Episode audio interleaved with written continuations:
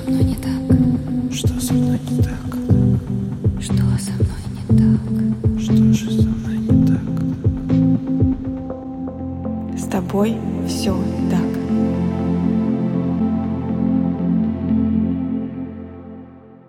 Всем привет! Меня зовут Евгения Романова, я практикующий психолог и автор подкаста «С тобой все так», который посвящен психологическим травмам и их влиянию на жизнь человека. С тобой все так. И сегодня у меня в гостях психологиня-консультантка, исследовательница психологии и миграции Евгения Петрова. Женя ведет свой телеграм-канал «Психология и миграция» и тоже выпускает свой подкаст «Это переходит все границы», а также ведет еще группы поддержки для иммигрантов. Женя, привет! Женя, привет! Все слушатели загадывайте желание. Да-да-да, нас сегодня двое Жень, которые будут говорить про иммиграцию. Вообще, эта история сейчас как никогда актуальна да, с итогом 24 февраля, то, что сейчас происходит, правда, очень многие переезжают. Одно дело, когда у нас была просто релокация, да, и решили переехать в другую страну и проходит все гладко, а тут происходит все экстренно. И сегодня мы поговорим про то, как подготовиться, как сделать так, чтобы иммиграция прошла максимально гладко, вообще насколько это возможно, и какие есть особенности. Женя, я думаю, ты нам сегодня поможешь в этом. Постараюсь. Хорошо, давай с тобой начнем с того, что, в принципе, разберем понятие релокация, репатриация, вынужденная иммиграция, потому что сейчас очень много этих терминологий, и не всегда понятно, про что идет речь. Да, очень важно разобраться в терминах. Ну, в первую очередь, я думаю, важно отметить, что, грубо говоря, основное понятие миграция, да, оно включает в себя многие другие подвиды, в том числе экстренную миграцию, релокацию, репатриацию. Собственно, эмиграция — это процесс переезда. А, релокация — этот термин скорее употребляется, когда говорят о переезде по работе будь то когда человек сам переезжает или когда прям компания переезжает, да, перевозит, релацирует всех своих сотрудников. Репатриация — это переезд по корням. Самая известная страна — это Израиль, да, где любой еврей, который может доказать свое происхождение, может получить паспорт. Но также в других странах, таких как Польша, Латвия, Эстония, тоже можно получить паспорт по корням, по происхождению. Есть еще, собственно, экстренная миграция, я думаю, тут не надо объяснять, что это все. Мы читаем новости, все мы знаем об этом. И есть еще, например, диджитал-номады, это люди, которые выбирают жить в разных странах, поскольку такой образ жизни им помогает вести работу. Они просто берут с собой свой компьютер и работают э, там, где им удобно, и перемещаются из страны в страну. То есть, может быть, можно даже сказать, что у них дом — это временное понятие. Если мы с тобой поговорим про психологическую особенность миграции, есть ли разница между обычной миграцией, да, когда мы к этому готовились, постепенно шли и тут переехали, и экстренной миграцией, когда мы бац и оказываемся в другой стране? Что психологически сложно? Сложно как раз-таки отсутствие э, плана, и, с одной стороны, и отсутствие намерения. Есть люди, которые, например, не планировали уезжать, просто так вышло. Обстоятельства так сложились. И для них это часто вынужденная история, и многим непросто э, дается принять то, что они так много потеряли с переездом. И очень тяжело быть с тем, что люди не строили планы, когда, допустим, мы готовимся к миграции, мы выбираем, да, мы думаем, в какую страну мы хотим, как мы будем там жить, как мы будем работать, э, нравится нам там, не нравится, да, мы можем съездить на разведку, например. А сейчас получается, что люди просто вжух и переезжают, и уже разбираются совсем на месте, и это, правда, очень трудно. Все же, какие есть особенности миграции в текущей ситуации? Отличается ли она, именно экстренная миграция, от той же самой миграции, когда это было до 24 февраля, или, может быть, 24 февраля. И текущая ситуация, они тоже различаются в каком-то эмоциональном, психологическом плане.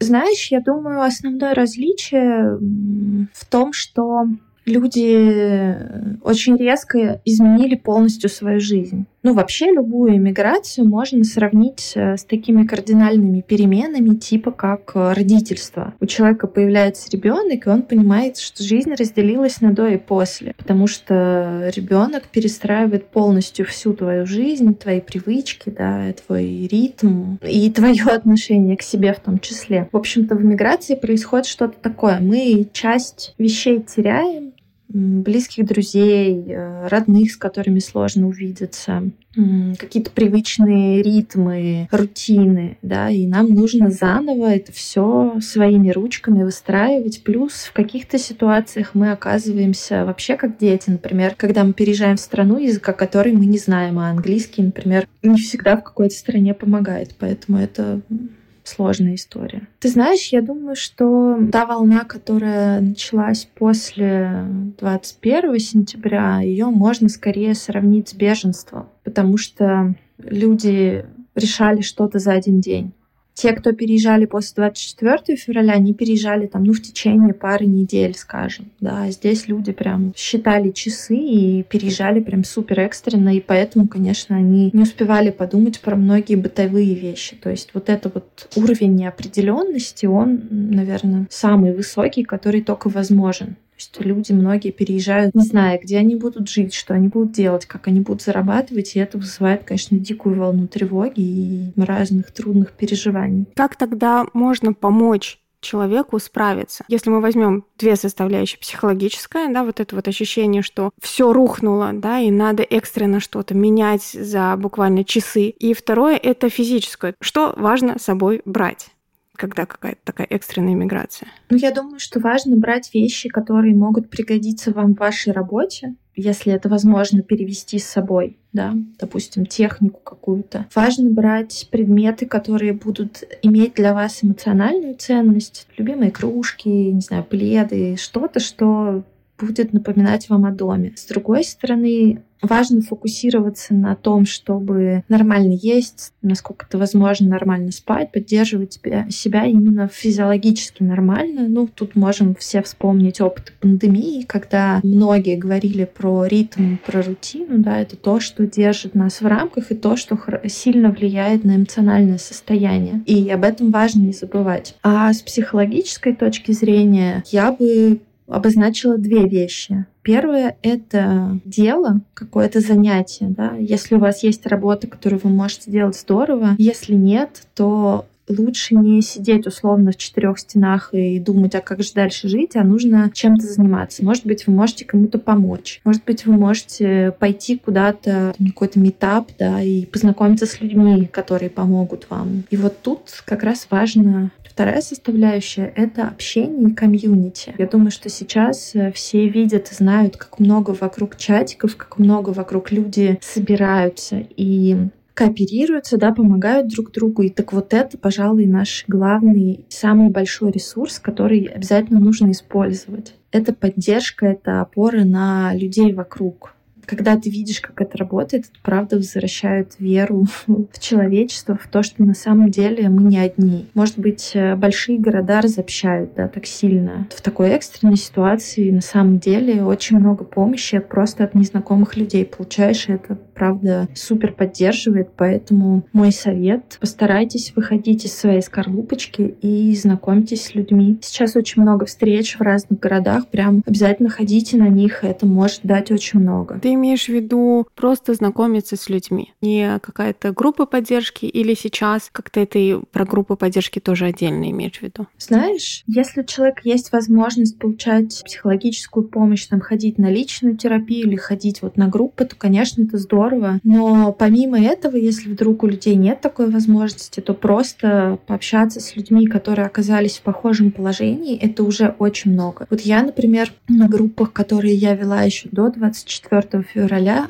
замечала вот эту историю, как иммигранты, многие из которых страдают от одиночества, встречаются, да, я запускала группы с какими-то конкретными темами, типа одиночества в миграции. Например, вот люди приходят, обсуждают эту тему и видят, что на самом деле у многих есть очень похожие проблемы. То есть контекст жизни может быть разный, разный доход, разная страна, переживания и чувства одни и те же. И когда ты видишь рядом человека, который переживает то же самое, это очень сильно облегчает твою собственную боль. Ты понимаешь, что ты не один, и что на самом деле можно ее, эту боль с кем-то разделить. Это правда супер целительная штука. Сейчас уже в России, по крайней мере, психологическая помощь начинает набирать обороты. Это становится нормальным уже. Но все же, когда человек переезжает и мигрирует в другую страну, причем здесь я бы сказала, что неважно, это плановая иммиграция или экстренная иммиграция, все равно вот этот момент о том, что можно обратиться за психологической помощью, он не до конца пока понятен, зачем это нужно. Скажи,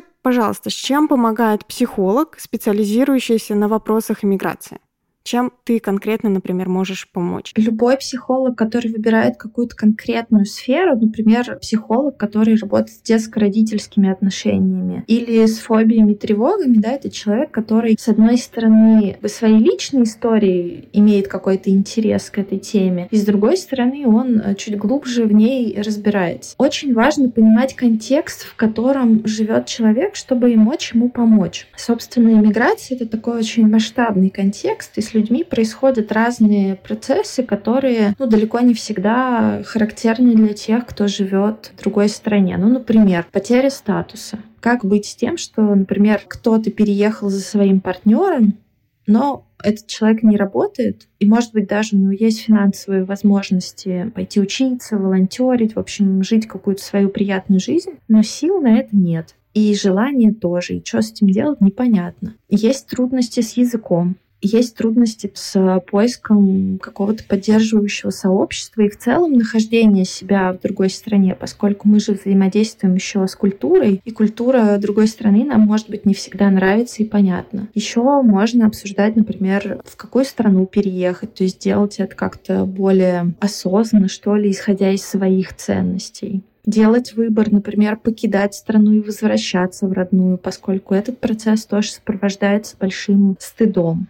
Разговаривать и переживать то, как миграцию переживут дети как они будут адаптироваться. То есть, в общем-то, мы обсуждаем все, что с нами происходит, просто добавляется вот этот самый иммигрантский контекст. И я сама, на самом деле, поняла, что это важно. Вот когда завела канал в 2018 году, я просто не нашла особой информации по этой теме в интернете и стала сама об этом писать, говорить. И сейчас, конечно, это для многих может быть актуально. Ты сказала, что про личную историю. Насколько для тебя это личная история?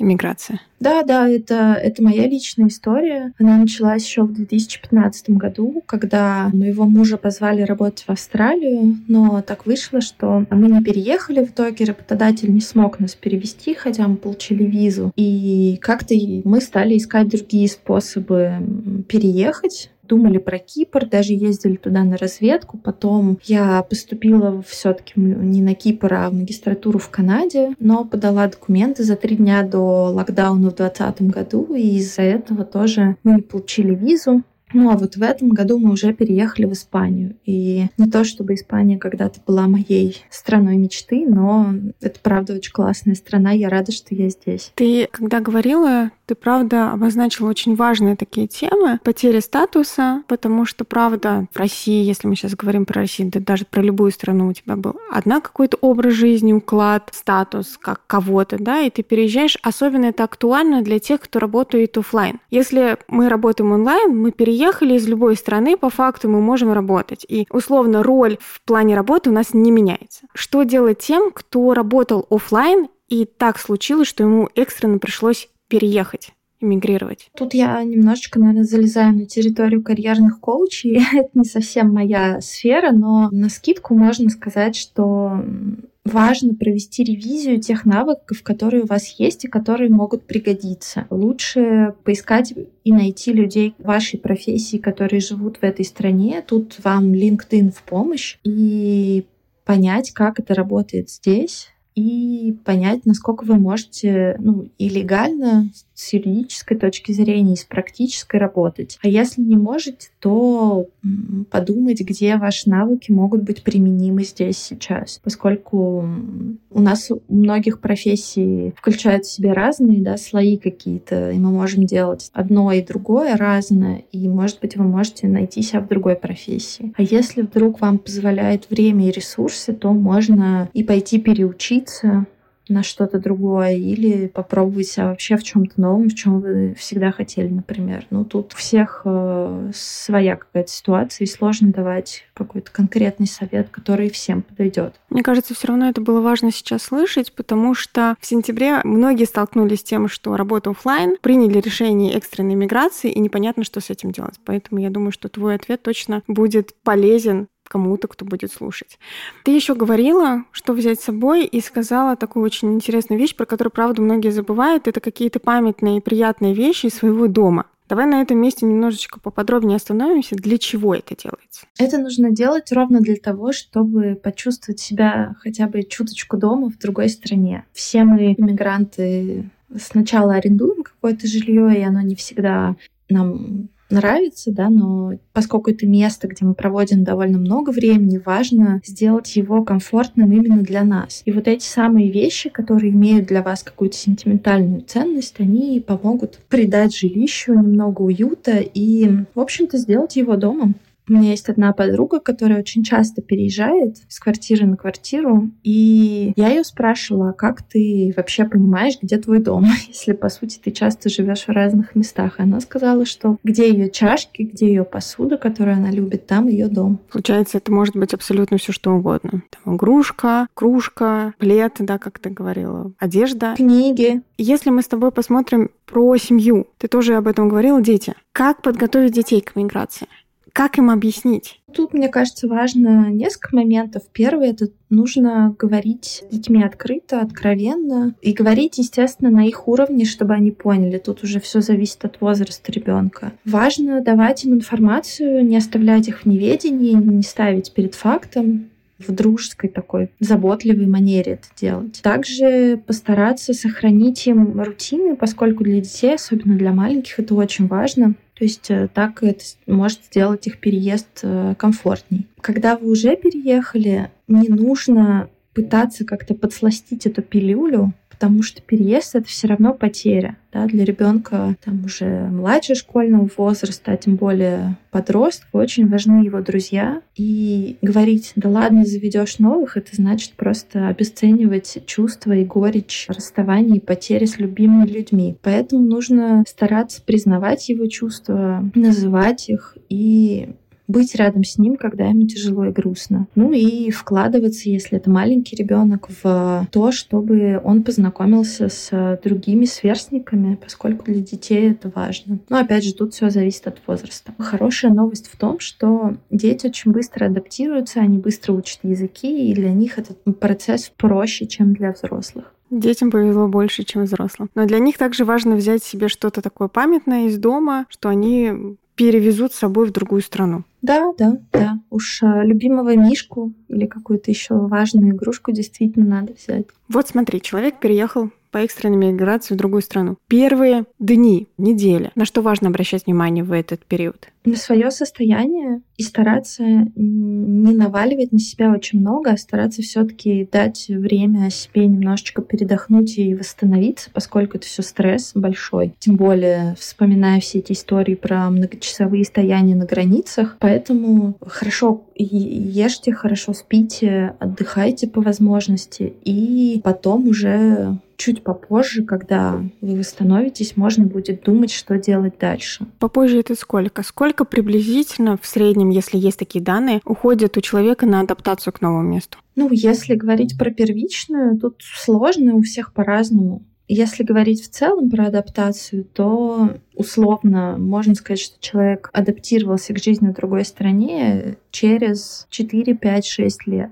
Это достаточно большой срок. Да, да, да. Поэтому не нужно ожидать от себя очень многого. Если вам тяжело, это совершенно окей, поскольку иммиграция — это правда большой стресс. Какие-то есть данные, исследования, почему именно 4, 5, 6 лет? Есть э, такая классическая теория адаптации, она называется теория Ю-кривой. Я думаю, тут я не буду сильно останавливаться на ней. Вы можете погуглить ее в интернете, но она говорит о том, что там первый этап туристический, когда нам все нравится, длится где-то полгода-год. У кого-то его вообще может не быть. Потом наступает этап постепенного разочарования, когда новизна, которая нас радовала, уходит, а проблемы остаются, и это где-то длится до двух лет новой стране. Потом наступает этап приспособление, когда мы более-менее хорошо себя чувствуем, все налаживается. И потом уже через 4 где-то года, 5 лет наступает этап бикультурализма, когда мы хорошо ориентируемся в новой культуре, неплохо знаем язык, у нас есть друзья, мы знаем, как что работает, и мы, в общем, чувствуем себя спокойней. Почему так долго? Потому что нам нужно всю свою жизнь перестроить заново. Все привычки, все рутины, привыкнуть к новой культуре, что тут все работает не так, как мы привыкли привыкли. То есть то, чему мы с малолетства, с детства учимся, просто смотря за окружающими, да, нам приходится это проходить заново. Ну, условно, как быть вежливым в этой стране и как вежливо поздороваться, на каком расстоянии от человека нужно стоять. Это банальный пример, да, но в каждой стране это что-то свое. Например,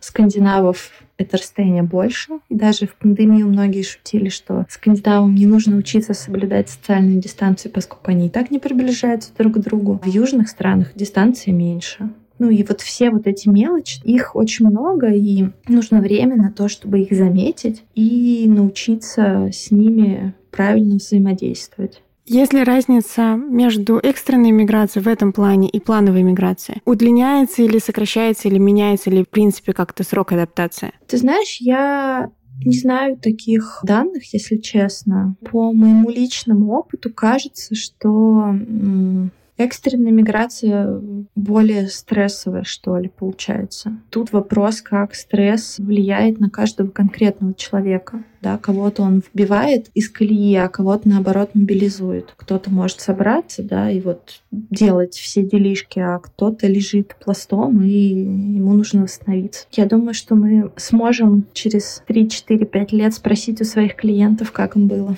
Ну да, я думаю, что появятся еще и исследования на эту тему после всех ситуаций, после пандемии, после начала этого года, после сентября точно будут какие-то уже данные, как это все проходит, да, и как происходит осенизация ассимиляция в новой стране. Как можно подготовиться к миграции? Вот если мы с тобой сейчас немножечко отойдем от экстренной миграции, а в принципе человек задумывается переехать в другую страну, как подготавливаться? В первую очередь понять, в каком статусе вы переезжаете. Работа это, учеба это, или это семейная история воссоединения с любимым человеком, например. В этих всех случаях адаптация происходит чуть-чуть по-разному, поскольку она зависит от роли да, и от наполнения дня. Ну, условно, человек, который едет по работе, у него сразу закрыт вопрос заработка, он знает, как будет строиться его день, а человек, который едет к любимому и который пока не планирует работать, да, он должен сам решить, что делать со всем этим временем. И вот тут есть много разных сложностей. Поэтому важно сразу подумать над этим и что будет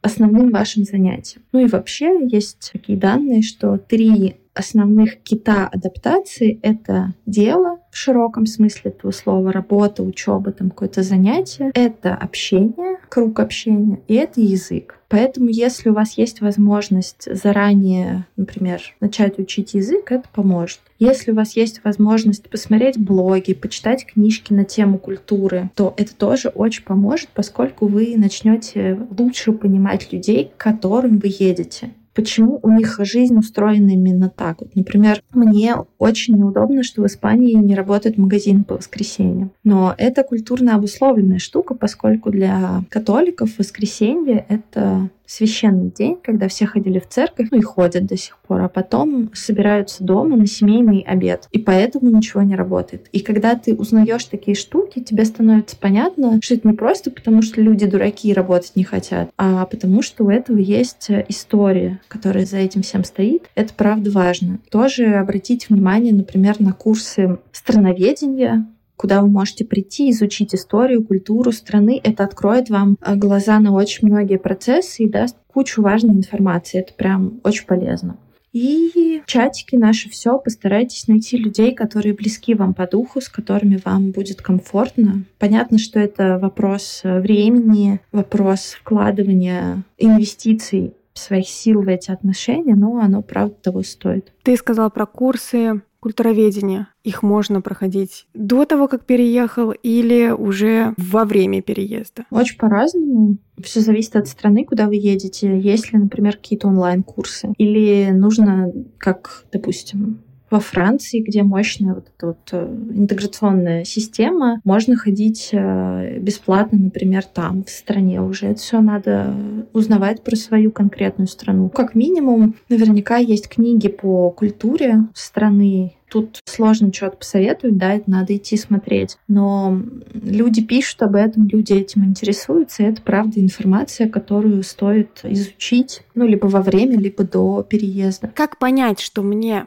хорошо было бы обратиться к психологу по иммиграции, если я планирую эту миграцию? На какие флажки мне стоит обращать внимание? Конечно, чем лучше мы знаем себя и свои реакции на то или иное, тем в каком-то смысле нам будет проще. Так мы сможем процесс миграции, адаптации подстроить под себя. Ну, допустим, мы знаем, что мы плохо переносим общение э, с незнакомыми людьми, и нам нужно больше времени, чтобы подготовиться. Поэтому мы не будем пихать себя на все метапы, будем выбирать только те, где нам будет более-менее комфортно. Поэтому кажется, что если вы испытываете в вашей повседневной жизни трудности, с которыми вам сложно, тревожность, какие-то состояния, навязчивые мысли, желание проявляться больше или что-то еще, и вы понимаете, что вам это мешает, то стоит это обсудить с психологом. Поскольку многие наши проблемы и трудности в эмиграции всплывают наверх, ну, их выталкивает вот этой силой, они могут просто стать острее, и с ними будет труднее справляться. Поэтому, если есть возможность поговорить об этом чуть заранее, поднакопить психологическую устойчивость, это такая классная забота о себе. Такие превентивные меры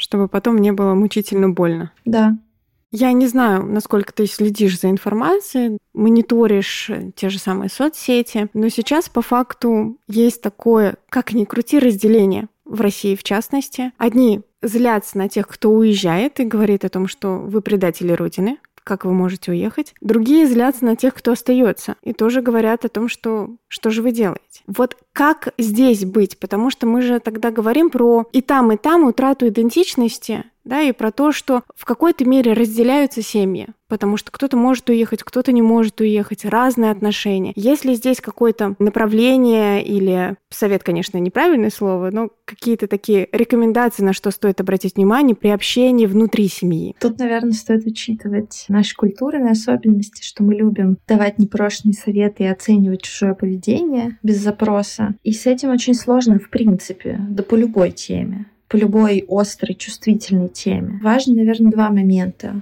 Если вам нестерпимо больно, и вы очень хотите эту боль кому-то вылить, спросите себя, зачем. Зачем человеку знать это. Если вы злитесь, спросите себя, что именно вас злит. То есть люди не ответственны за наши чувства. Наши чувства возникают, ну, по крайней мере, по модели когнитивно-поведенческой терапии вследствие наших убеждений а не потому, что что-то происходит. Поэтому тут нужно обращать внимание на себя и к себе. И второе, нужно тоже разделять чувства и действия. Условно, злиться — это совершенно окей. Негодовать — это окей. Расстраиваться — это окей. Важно, что мы делаем вследствие этого чувства. Если мы идем в интернет и начинаем поливать всех говном, то кажется, что это не очень э, здоровый и полезный способ эти эмоции выместить. Важно, правда, что мы с этими эмоциями делаем мы можем направлять их на что-то созидательное, а не на разрушительное. В общем, как пел Цой, следи за собой, будь осторожен. Как тогда сохранить отношения, если семья разъединилась? Если один из партнеров уехал, а семья осталась тут? У меня был классный эпизод подкаста тоже в, в первом сезоне, когда мы разговаривали с э, парой. Он уехал, поскольку ему предложили работу. Она осталась, потому что ей очень нравилась ее жизнь здесь. И мы долго разговаривали про то, как они поддерживают отношения. Это прям у них были целые ритуалы. Они вместе смотрели фильмы, они гуляли вместе, там показывали друг другу окрестности, они вместе готовили. Но это прям такая инвестиция в отношения. Но они, в общем-то, знали, что они все равно воссоединятся, потому что она планировала искать работу в другой стране просто позже. Это как пример да, того, что можно сделать. А так, опять же, нет какого-то готового ответа и рецепта, который всем подойдет. Если вдруг вы уехали, потому что у вас разные мнения относительно того, что происходит, тут тоже обращаю вас к интернету. Были статьи, фильмы даже на тему того, как быть, как э, говорить с людьми с разными мнениями. Если вы заодно просто пока технически получилось так, что кто-то уехал, а кто-то остался, ну, из того, что я слышу, люди все равно в будущем хотят воссоединиться, и поэтому нужно тут а, как раз какие-то свои ритуалы по поддержке отношений вводить. Такая самая все же болезненная тема, которую я немножечко так уже сказала, это про утрату идентичности. У нас была одна роль, мы эмигрируем по разным на то причинам, роль меняется. Я жила в одной стране, я была гражданкой одной страны, я переезжаю, все равно моя роль меняется, да, по паспорту. Пока я остаюсь, но я живу уже в другой стране. И как вот с этой утратой идентичности быть? Как прожить эту утрату идентичности, как признать, что мы что-то теряем, как обрести новую идентичность. Это очень объемный на самом деле вопрос, но если вкратце, то нужно сначала провести ревизию все-таки того, что потеряно, какие части важные для меня остались, и их э, здесь реализовать невозможно. Но что-то же я перевожу с собой и что-то, что останется со мной всегда. Ну и это как с любым э, процессом, нахождение чего-то, ответа на какой-то вопрос, нужно дать ему время. Ну, условно говоря, дерево не вырастет быстрее, чем оно может вырасти. У него есть сезоны какие-то, да, и оно в том числе зависит от внешних факторов. Дождь, солнце, тепло, холод. И поскольку мы живем в таком мире, где достигаторство и быстрые результаты показатель социального успеха, то на самом деле нужно обращаться к себе и к своему темпу и уважать свои ограничения. Если я что-то про себя знаю и знаю, что это изменить невозможно, то это нужно просто принимать во внимание как некоторое дано те части, которыми проявляться больше невозможно, они требуют того, чтобы прошел процесс горевания. Тоже такая отдельная тема в психологии. Книг много по этому поводу написано, да, вот как прощаться с кем-то или с чем-то, что мы теряем, что для нас важно. Это тоже процесс, который требует времени. Короче, нет у меня волшебных таблеток и быстрых ответов, но это путь который приносит много нового, необычного, интересного, сложного, разного. И это совершенно не значит, что он всем подходит, но те, кто на него встают, много много-много разного там находят. Это интересно. Как быть с агрессией, если мы говорим про экстренную миграцию, что не я выбрал этот путь? Нужно постараться вернуть себе агентность, понять, а что в моих силах, как я могу действовать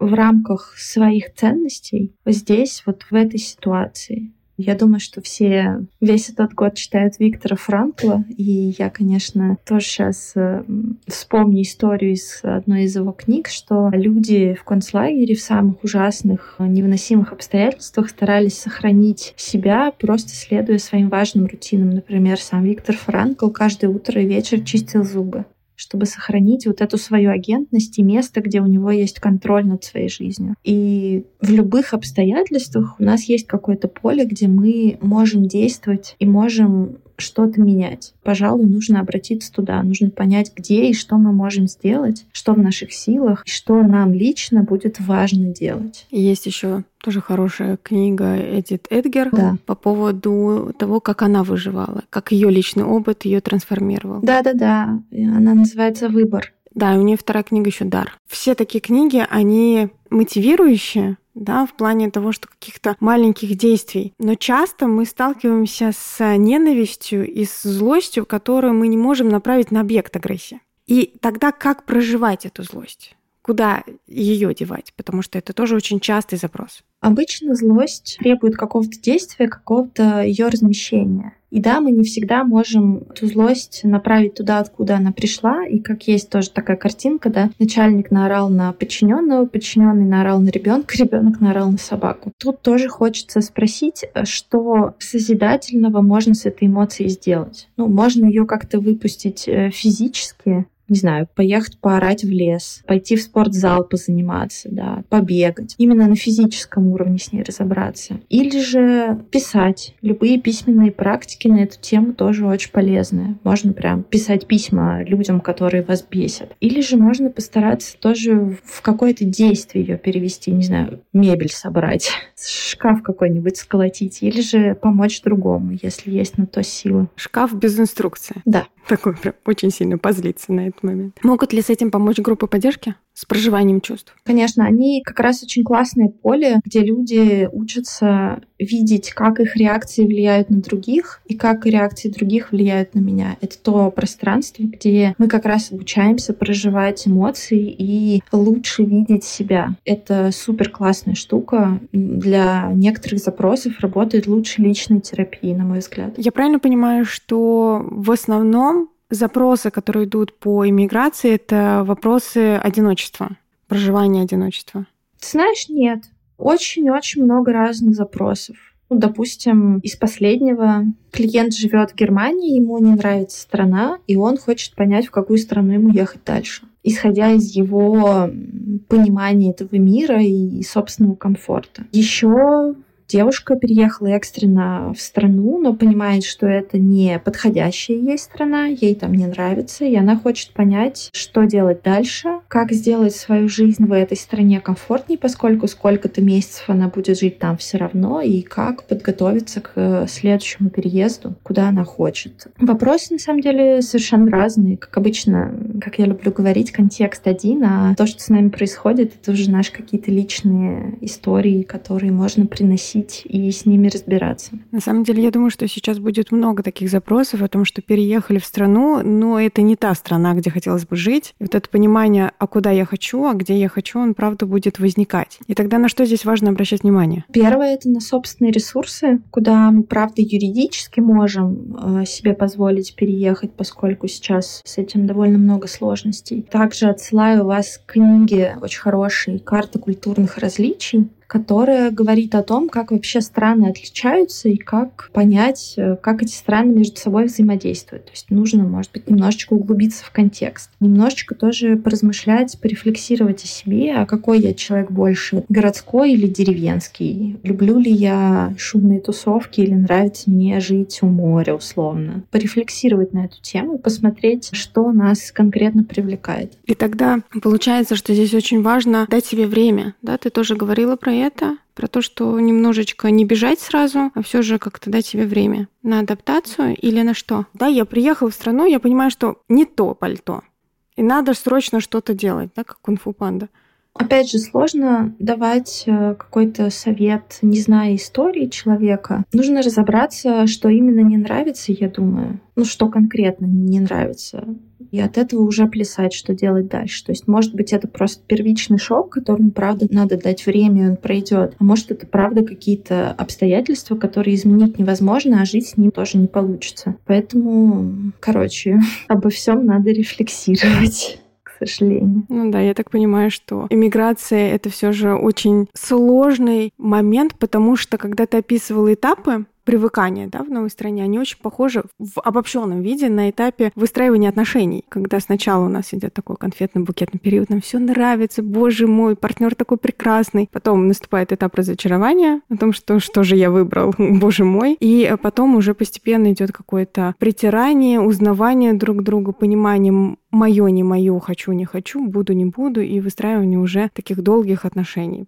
про иммиграцию ты рассказывала очень подобным образом. Да, действительно, можно сказать, что у нас э, отношения со страной и с этой культурой. Как, э, наверное, в отношениях мы не можем изменить партнера, но можем изменить свое отношение, либо выйти из этих отношений, если они нам не подходят. Мы с тобой сегодня достаточно долго говорили про иммиграцию, про сложности, про отличие плановой миграции от экстренной миграции. И что бы ты могла или хотела бы сказать слушателям подкаста, касательно вопросов иммиграции, переезда и э, текущей, может быть, ситуации? Хочется сказать несколько вещей. Не всем подходит переезжать, и это абсолютно нормально. Ко мне тоже сейчас приходят люди и говорят, что кажется, что мне нужно срочно бежать и уезжать, а я не могу, не хочу, не понимаю, может, это со мной что-то не так. Важно, правда, обращаться к себе и к своим потребностям. И иммиграция, это правда непросто, и не обязательно всем должно подходить. Те, кто уехали, вам, конечно, хочется пожелать силушек и возможности с кем-то разделить эту тяжесть со знакомыми, с малознакомыми людьми, в общем, с какими-то комьюнити, с которыми можно поговорить, поплакать, потревожиться, порадоваться, побеситься и так далее. И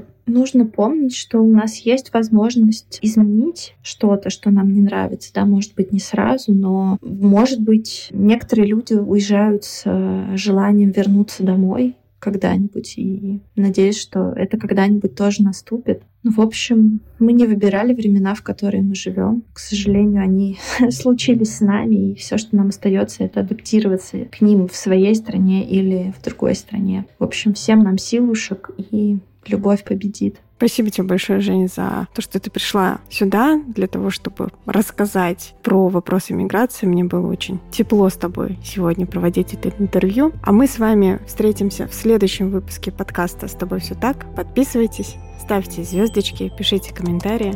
До встречи. Пока-пока.